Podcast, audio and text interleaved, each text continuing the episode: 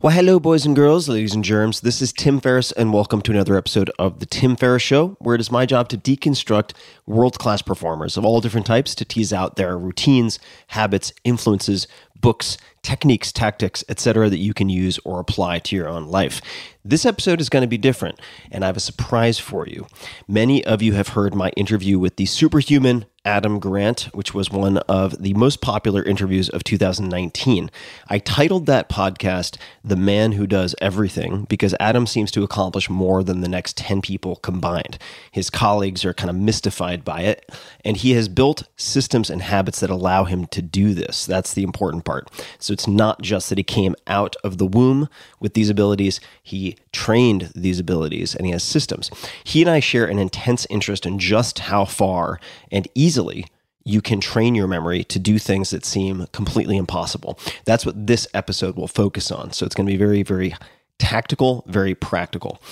For those who don't know Adam, Adam is an expert in how we can find motivation and meaning and lead more generous and creative lives. He is an organizational psychologist at Wharton, where he's been the top rated professor for seven straight years. He is the number one New York Times bestselling author of four books that have been translated into 35 or so languages Give and Take, Originals, Option B, and Power Moves. His TED Talks have been viewed more than 20 million times.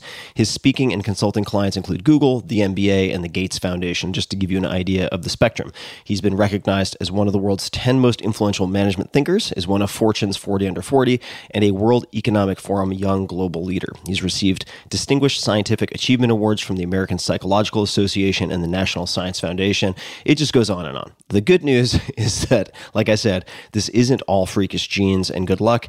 Adam uses uncommon tools and strategies for getting all this done. You can find our previous episode about a lot of this at tim.blog slash Adam Grant. Adam now has his own podcast with TED called Work Life, in which he takes you inside the minds of some of the world's most unusual professionals to explore the science of making work not suck. Put another way, how do you make work actually work for you? To that end, I wanted to share an episode of Adam's podcast that I really enjoyed titled How to Remember Anything. It is highly tactical, and you can just listen to the first five minutes to get an example of just how incredible you can hone your memory with the proper approach and tools. One last thing for legal reasons, we didn't have the flexibility to remove any mid roll ads. So, Accenture, this one is on me. You're most welcome. And to those listening, please enjoy the episode. You can subscribe to Work Life with Adam Grant wherever you get your podcasts.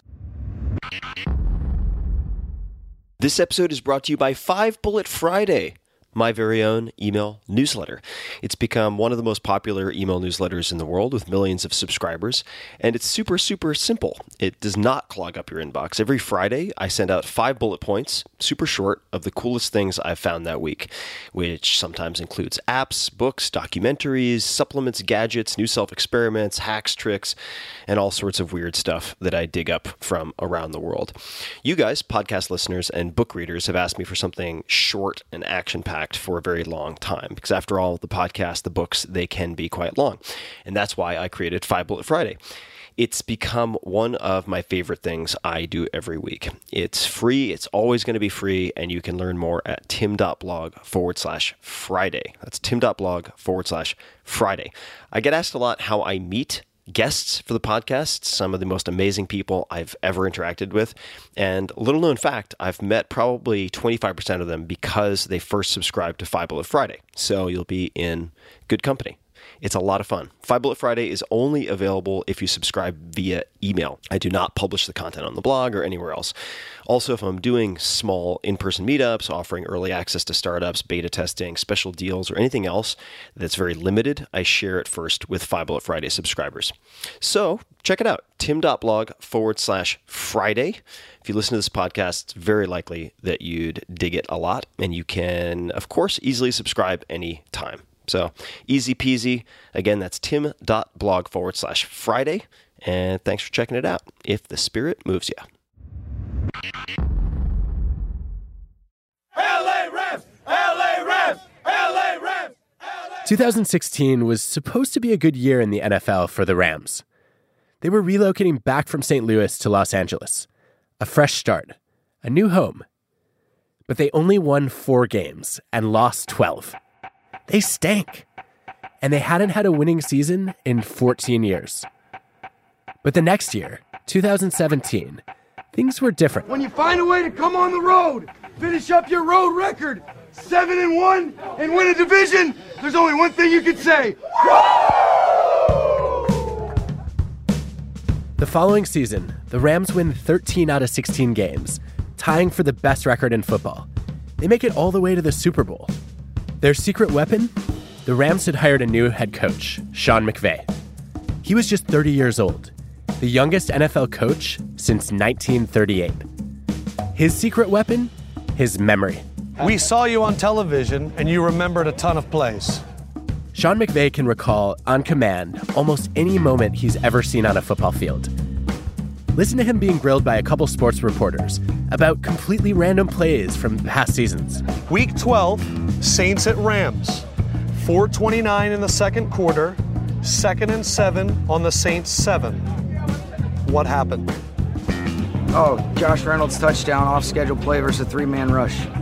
You're absolutely Are right. you kidding me? You're unbelievable. You don't need to know the playbook or understand the lingo to hear that this is sort of crazy. Now we are bringing it it. back to 2015, week seven. Bucks at Skins. Yep. Second and seven on the Tampa Bay 24. 58 seconds left in the fourth quarter. Jamison Crowder wheel route down the right sideline. Jamison Crowder, wheel route down the right sideline, set up the first down, and then how did that drive end? Jordan Reed touchdown and a four by one individual ISO slant. Check out the brain on You're amazing. He even remembers plays going back 16 years when he was in the state semifinals in high school. This kind of recall gives him a big edge as a coach. When he needs to make a quick decision with the game on the line, he has an entire library of successes and mistakes at his fingertips. Sean McVay is clearly a savant, but memory is not just an innate talent. You can strengthen yours like a muscle. Your team can use it to pump up creativity and boost sales. And just maybe, we can all figure out exactly where we left our car keys.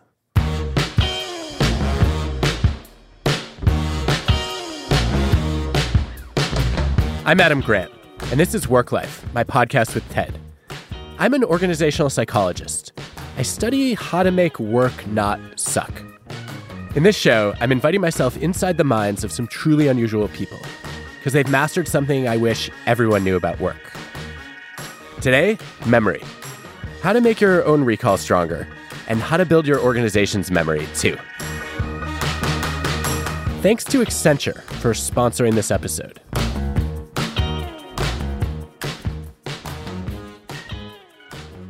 Through most of human history, the most valuable people to have in your tribe were the ones with great memories. Even in the era of cavemen, your life depended on that friend who remembered which mushroom was poisonous or where to find water in a drought. As civilizations developed, you needed to remember which merchants were trustworthy and which guilds were hostile. In Lincoln's era, a mark of a well read person was the ability to quote at length from many sources. Now, you're probably in the habit of outsourcing your memory to electronic devices. But the ability to retain and recall information in your head is still crucial. One, it helps you establish expertise under uncertainty. If a car salesperson knows safety specs off the top of her head, you'll assume she knows what she's talking about. Two, having a good memory is essential for making fast decisions. When a patient goes into cardiac arrest during a procedure, surgeons don't have time to run a Google search about what to do. And three, memory helps you build and maintain relationships. You expect a financial planner to remember your risk preferences. You want a therapist to recall how your worldview was shaped by your weird family. And before a performance review, you hope your boss hasn't forgotten all the good work you've done. As a professor, I've always encouraged my students to develop their memories.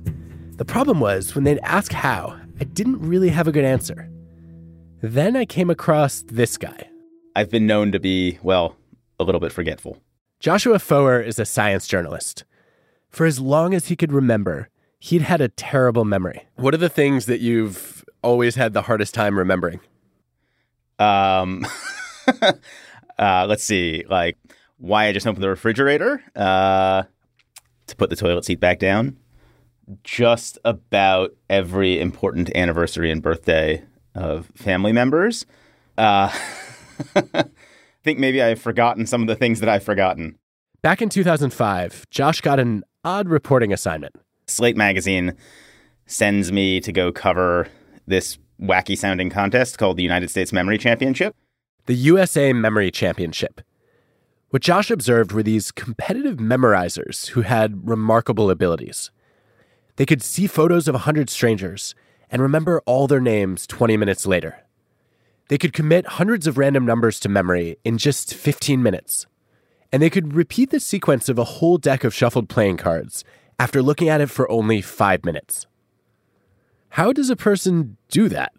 I figure these are going to be like a bunch of freakish savants, rain men basically, who have these incredible memories. And what I discover is something totally different.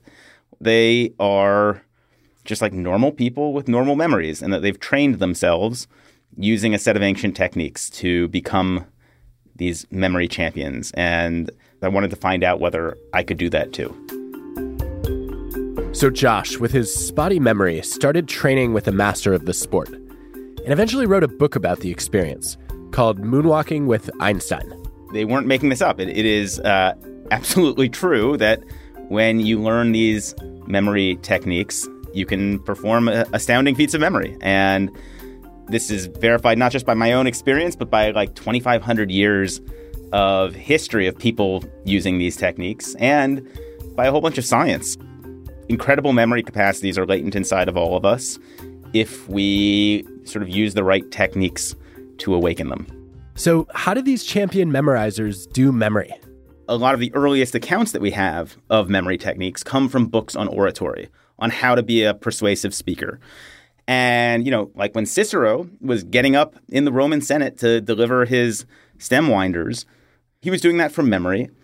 If you want to memorize a speech, don't try and memorize it word for word because that's just going to like it's going to make you sound robotic. You're going to you know forget the next word. That's not a good way to speak persuasively. What you should do is create an image of each of the topics that you want to talk about in your speech. Put the images of those topics into a memory palace. A memory palace. Because abstract words numbers and ideas get stickier when you connect them to a concrete image and a familiar place. So pick a place that you know well and mentally attach things you want to remember to vivid images inside the different rooms. You create a wild, crazy, funny, colorful, bizarre, grotesque image in your mind's eye of each word in a list of random words that you're trying to memorize. And you visualize that image in a different room of your house and you walk through your house creating these images. And when it comes time to recall the information, you just walk back through your house, and what you find is that the images are in the rooms where you left them. And I know that doesn't sound like it would work. yeah, it sounds a little ridiculous. It, it, didn't sound to me like it would work the first time I heard about this, but it's remarkably effective. And what you find is that you can, like, almost immediately after learning this trick, you can memorize really long strings of information. Uh, you know, memorizing 100 random words in perfect order is almost trivial once you know this trick. The key is a sense of place. Place really matters in memory. In a classic experiment, psychologists recruited a bunch of scuba divers to learn a few dozen new words. The divers learned some words on dry land and others underwater. 24 hours later, they were tested for recall. If divers had learned words underwater, they had a much harder time recalling them on dry land, and vice versa. They were able to remember 30 to 60% more of the words when they were in the setting where they had originally learned them. So, being back in the place where you learned something is where you find cues to help you retrieve it. And you can simulate that effect with the memory palace. If you put something in a particular place in your mind, you can revisit that place mentally at any time. Josh's go to memory palace is the home where he grew up in DC. You know, I can walk in the door, I can see the black paint on the door and the, the brass mail slot, and I open it, and there's this, you know, walnut credenza and uh, floor made out of stone. And So when I create these visual images in that home, they are just like uh, sticky. They're they're they become attached to all of these other memories that I have about that house. And so what I do if I'm like let's say memorizing a shopping list, and I have to remember that the first item on the list is milk, say, uh, I walk in that house and I would picture myself pouring a gallon of milk, uh, maybe over my mother's head in that entryway of the house. And I picture the dairy dripping down her head and like what that would smell like and how um, and how she would be really annoyed about it. And like the more emotion and color you can attach to that image, the more likely it is that when I walk back through that house again later, I will be like, oh, you're right. Yes. In the foyer of the Foer house is my mother dripping with milk. I have to pick up milk from the grocery store. So does that mean you spend a few weeks a year just like wandering through buildings until you know them like the house you grew up in?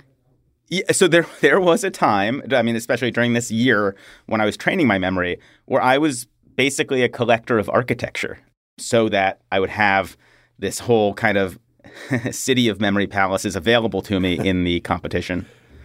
Nice. And so in a year of practicing that, you went from a journalist with a bad memory to what? Well, so the punchline of the story is I became the United States memory champion. So, if you're interested in improving your memory, there's no one better to learn from than the forgetful guy who became the American memory champ in a year.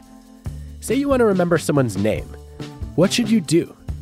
Come up with some sort of a an association between the sound of a person's name and some aspect of their physical being.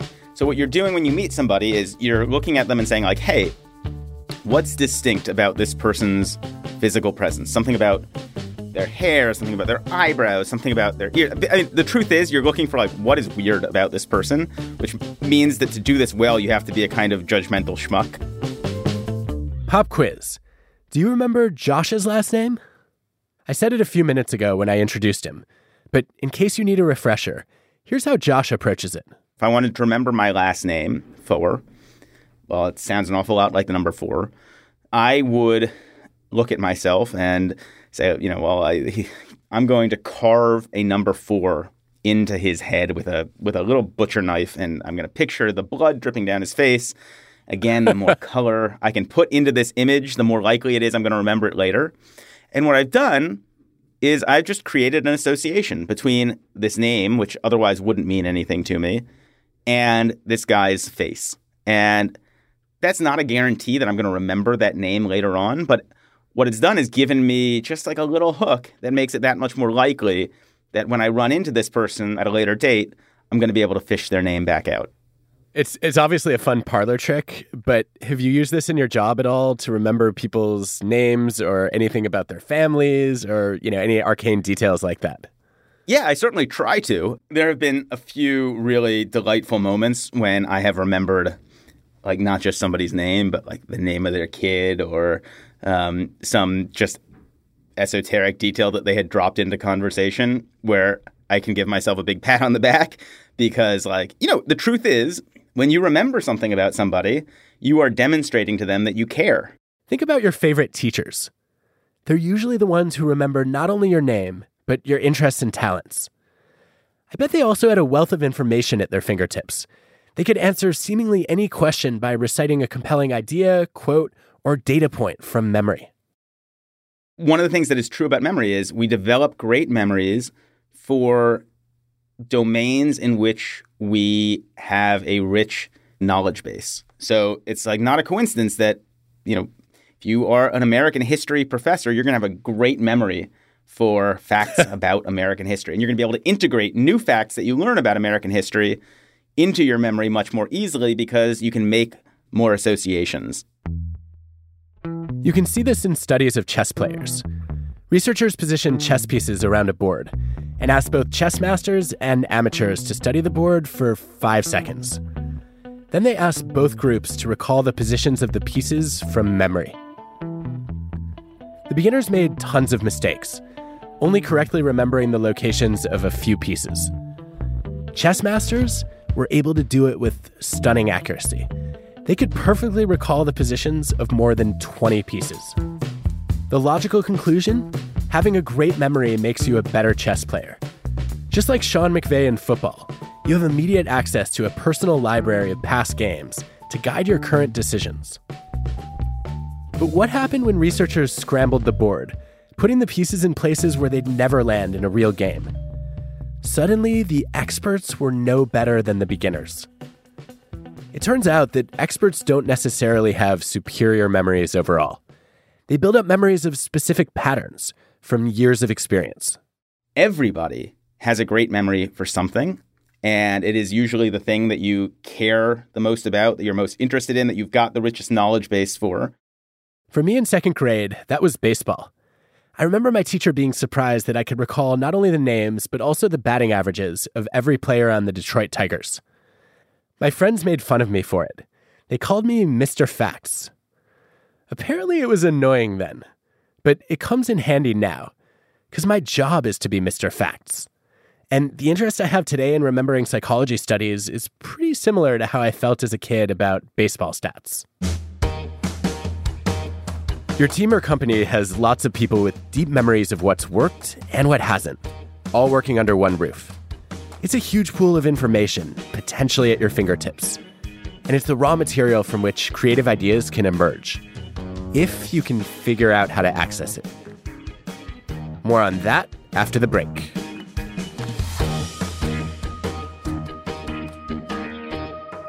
Okay, this is going to be a different kind of ad. I've played a personal role in selecting the sponsors for this podcast because they all have interesting cultures of their own. Today, we're going inside the workplace at Accenture.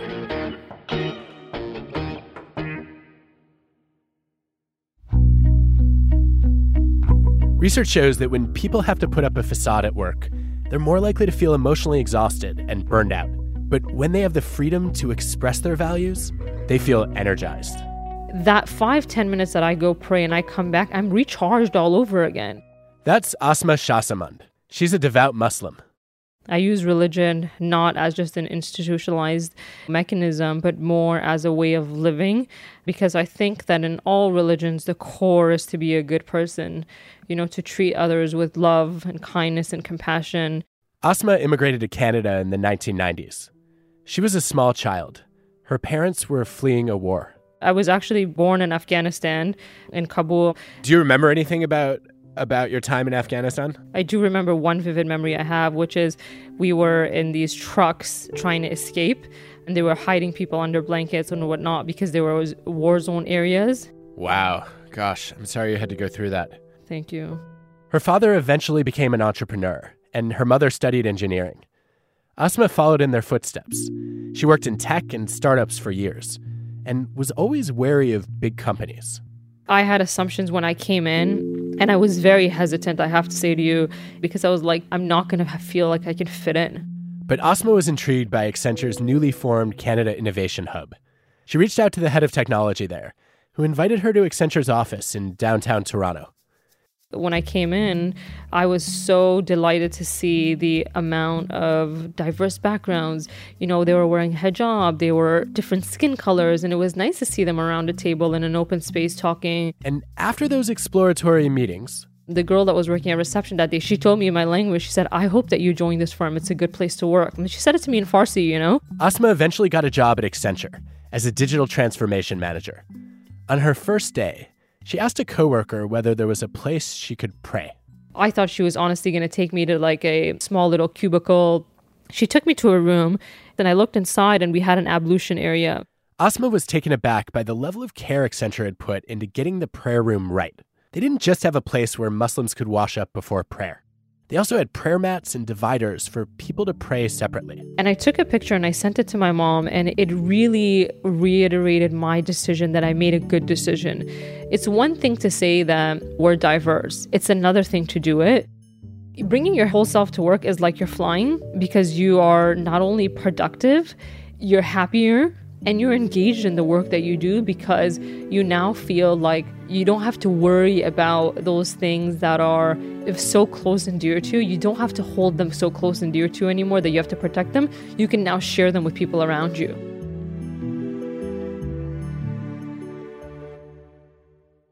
Accenture is working to become one of the most truly human companies in the digital age. Learn more at accenture.com/careers.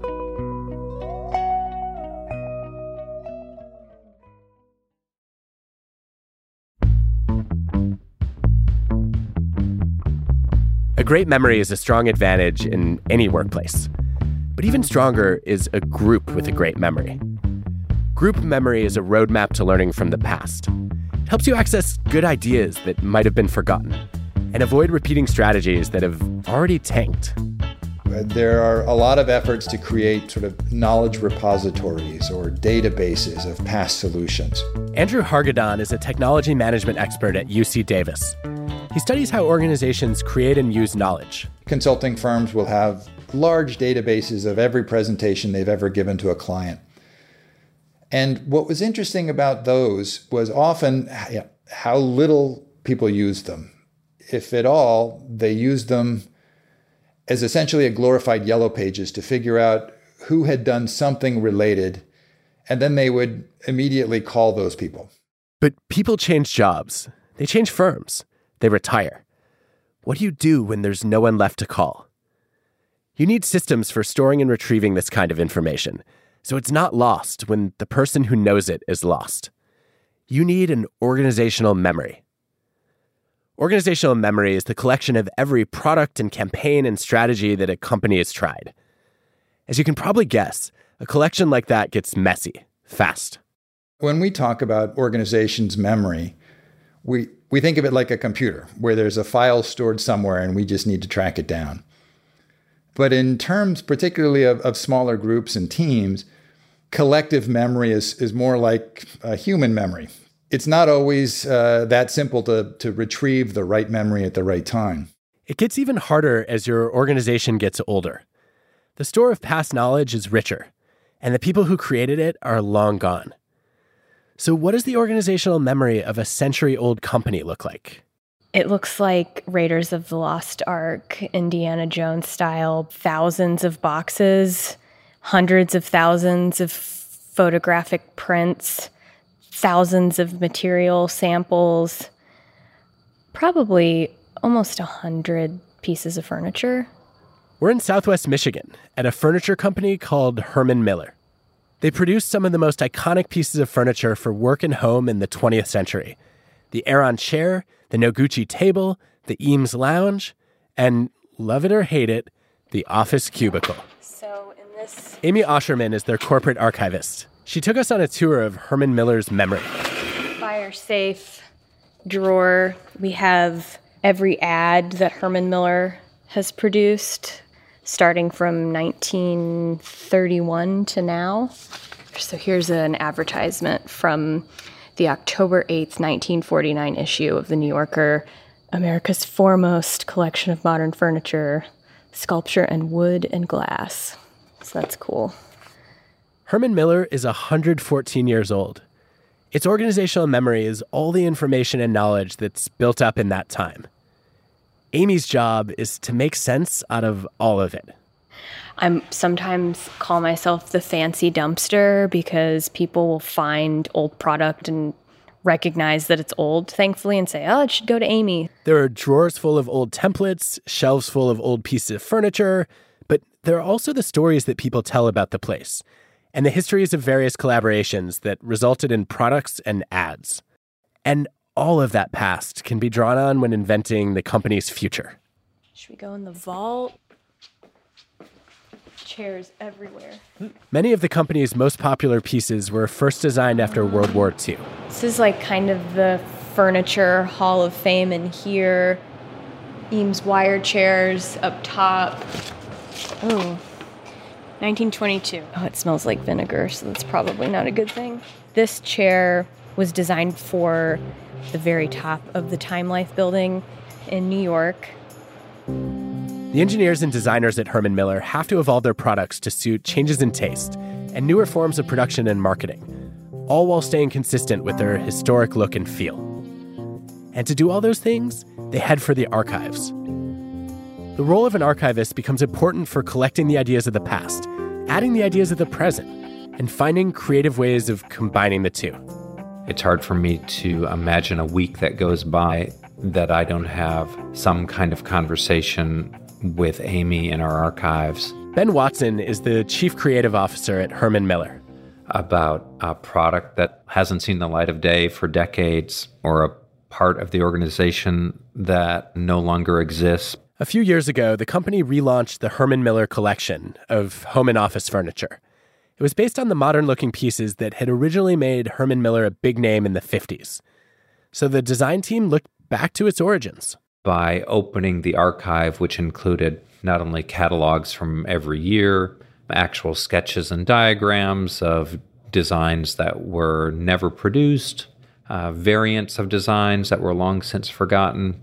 We uncovered all kinds of solutions that the so called experts didn't know anything about.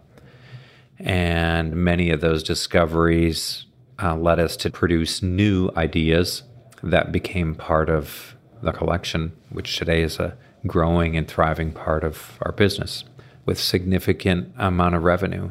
We found a lot of products that had a lot of resonance for today that we'd all forgotten about.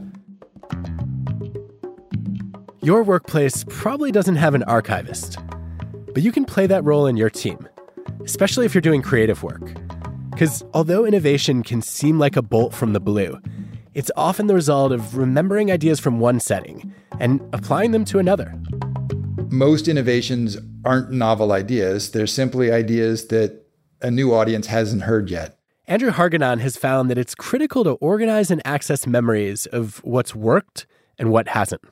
People who study organizations recognize, obviously, that, that organizations do things over and over, and they often get good at things and, and they keep the good things and they embed them somehow in the organization. They set up standard operating procedures, they set up routines. Apparently, at one car supplier, engineers spent almost a third of their time solving issues that had already been solved elsewhere in their company. A good memory system can prevent that by making it easy for people to access existing solutions. But the challenge comes in when, when we need to distinguish between doing the same thing over and over and doing different things. And, and memory plays a key role in both of those. If we did something right and we want to keep doing it, we, we want to support that behavior, we want to encode it, sort of record it, and, and play it back again. But we also want to misremember them when we start to come up with or, or start to look for new solutions. And that's where uh, memory can play the second role, which is give us that big grab bag of things we've seen in the past that could be used in a different way again later. To understand how organizations draw on the memories of old products to solve new problems, Andrew studied the creative firm Design Continuum. A medical company had tasked them with designing something called a pulsed lavage. Pulsed lavage. It's an emergency room tool that creates a high pressured pulse of saline solution and it's used when you have a, a motorcycle accident or somebody, a bike accident, and somebody's got a lot of gravel or dirt in a wound. And you need to clean that wound out effectively. It needed to be safe, cheap, and disposable. Others had struggled to crack it, but the designers figured it out in just a few days, thanks to a little trip down organizational memory lane. Years earlier, their company had developed a totally different product that could solve the problem. They'd even tested it on their kids. They'd developed super soakers, those high pressure squirt guns. So they took that knowledge out of organizational memory and applied it to hospitals. And they designed a super soaker for an emergency room. And lo and behold, it, it ended up working out really well. You know, they had to change the type of plastic and the, some of the design for, for medical product guidelines. But in all other ways, it was basically just a slightly more expensive super soaker. Those who can't remember the past are doomed to miss opportunity. When we think about memory, we, we think about it as knowledge, as bits of knowledge. We don't think about remembering and the role that remembering plays in making a new sense of that knowledge. Most of the value of our memories really comes out in finding new uses for them. To find new uses for old ideas, you need a way to remember them. You might not have access to a rich archive of squirt guns. You probably haven't mastered the memory palace yet either. If you want to remember something right away, you can start with three steps. One, take a break. In one experiment, taking a 10 minute break after learning something improved recall for students by 10 to 30%, and even more for stroke and Alzheimer's patients. Two, quiz yourself. There's a wealth of evidence that studying, rereading, and highlighting are inferior to just taking practice tests. By retrieving information from your memory, you make it easier to find again. Three, tell someone else about it. New research reveals that the best way to learn something really is to teach it. Not just because you understand it better when you explain it, but also because you remember it better after you recall it. So, if you want to commit anything in this episode to memory, go to a dark, quiet room and do nothing for 10 minutes. Then quiz yourself on the material and share a summary of your key takeaways with somebody else.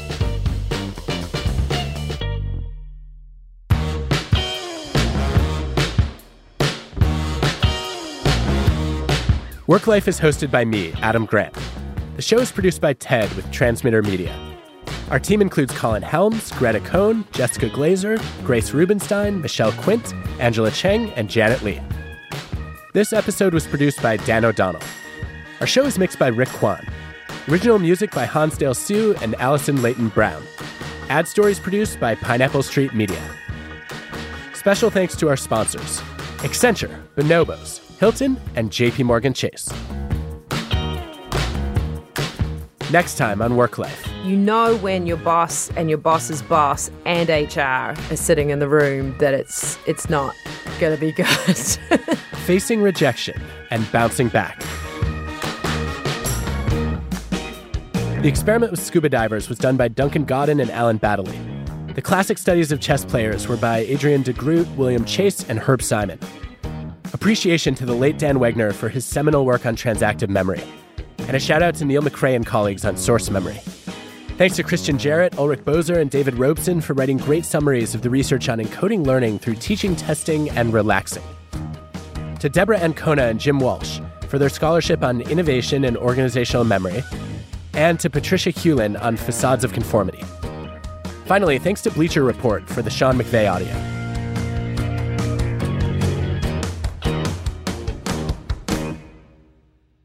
I don't know if you've seen the, the research on uh, what's what's sometimes called kleptomnesia, where you misremember other people's ideas as your own. Did you say kleptomnesia?